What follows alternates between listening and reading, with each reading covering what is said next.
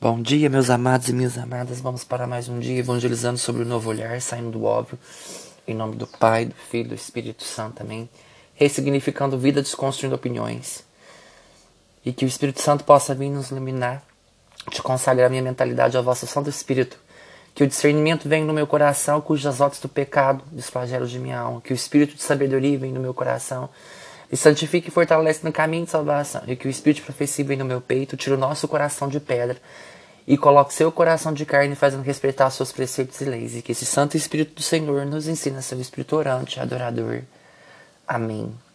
Bem, ontem, né, quando eu fui estudar o tema proposto, nossa, tinha muita passagem bíblica que poderia ficar muito extenso, mas não. Vou tentar ser o mais breve possível, ser mais direto possível. E hoje o tema que a gente vai conversar um pouquinho chama Tendes em vós o mesmo sentimento, o mesmo pensamento e o mesmo coração. Só que quando a gente fala assim, nossa, como que a gente vai sentir a mesma coisa, ter o mesmo pensamento? Quando nós estivermos juntos por um propósito chamado Cristo. Aí, para começar lá em Pedro, na carta de Pedro, fala assim, ó, que às vezes a gente tem o hábito de ver por fora para se sentir bem por dentro. Não, nós temos que ver o que está errado por dentro para a gente começar a se sentir bem em todos os aspectos da nossa vida. Diz assim: ó, não seja o vosso adorno que aparece externamente, de ouro vestidos elegantes, cabelos trançados, orna é, é, ornamentos, mas tende aquele ornato interior, culto do coração, a pureza incorruptível de um espírito suave e pacífico que é tão precioso aos olhos de Deus. Ou seja, a gente não precisa enfeitar o que está fora se está errado por dentro. Por fora bela viola, por dentro pão bolorento. Às vezes nós temos esse costume mesmo, né? Às vezes não, temos esse costume de ficar bonito por fora para se sentir bem por dentro. Aí a gente não consegue ter o mesmo sentimento. Porque a gente sente do lado de fora, mas nós não encontramos do lado de dentro. Então, por isso que às vezes é impossível você ter o mesmo coração ou o mesmo sentimento por aquela pessoa, por aquela situação. Como que eu vou caminhar se eu não consigo ter o mesmo sentimento que o outro tem? Como eu vou me amar se eu não consigo me amar por fora? Se eu não consigo me amar por fora, como é que eu vou me amar por dentro? Começa por dentro.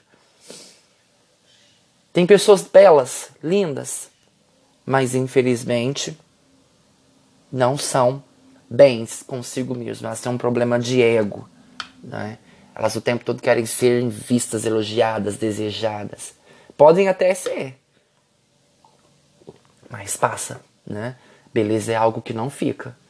A gente enruga, a gente vai ficando velho, a gente precisa se cuidar e assim vai. Aí lá em Filipenses assim, continua falando assim: ó, nós, mais aperfeiçoados que somos, ponhamos nisso o nosso afeto, e se tem de outro sentir, sobre isto Deus vos há de esclarecer. Contudo, seja qual for o grau que chegamos, o que importa é prosseguir decididamente. Ou seja, a gente precisa, independente do que você sentir, Deus vai esclarecer. Só que a gente precisa ter o mesmo sentimento, o mesmo coração, o mesmo propósito. Quando a gente vai para Deus, Ele quer que a gente sinta esse amor, que a gente trabalhe em unidade. Sede um assim como nosso, o vosso Pai Santo é um.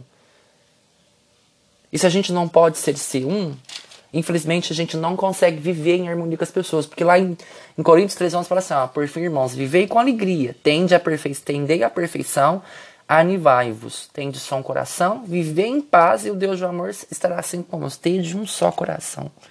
Nossa, como que eu vou ter o mesmo coração que o outro? Como que eu vou ter a mesma santificação?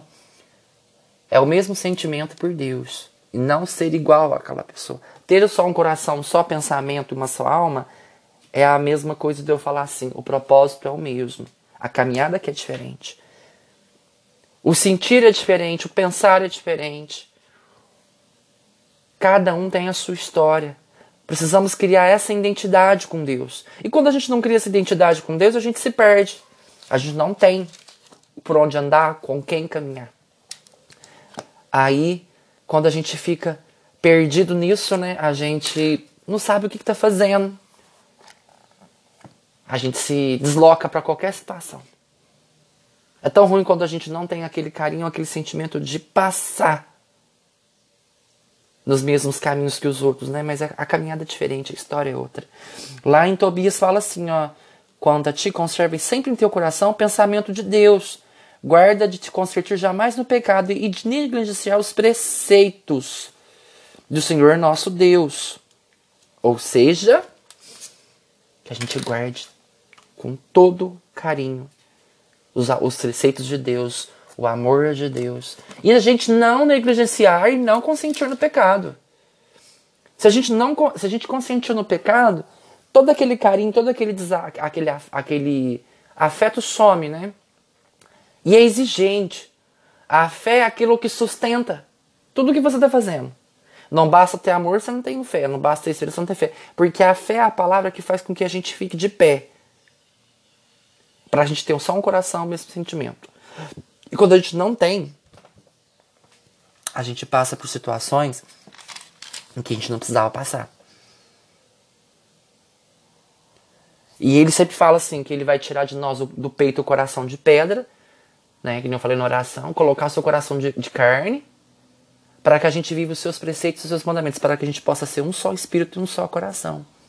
E muitas vezes a gente não faz isso, a gente não permite, a gente não quer. Não é que a gente não permite, a gente não quer.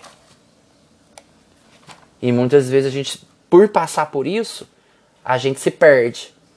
A gente não consegue prestar atenção naquilo que está me arrastando a viver aquilo. É importante. E, e assim vai a nossa caminhada. E para encerrar esse momento, eu queria estar tá lendo em Romanos uma coisa que fala sobre o nosso coração. Como a gente tem que tomar cuidado com aquilo que a gente olha para o outro. A gente é tão convicto de nós, quem é esclarecido não precisa atacar a vida do outro ou julgar a vida do outro. Fala aqui, ó. Assim é inexcusável homem que quem quer que seja que te arvoras em juiz, naquilo que julga aos outros, a ti mesmo te condenas. Pois tu que julga, faz as mesmas coisas que eles.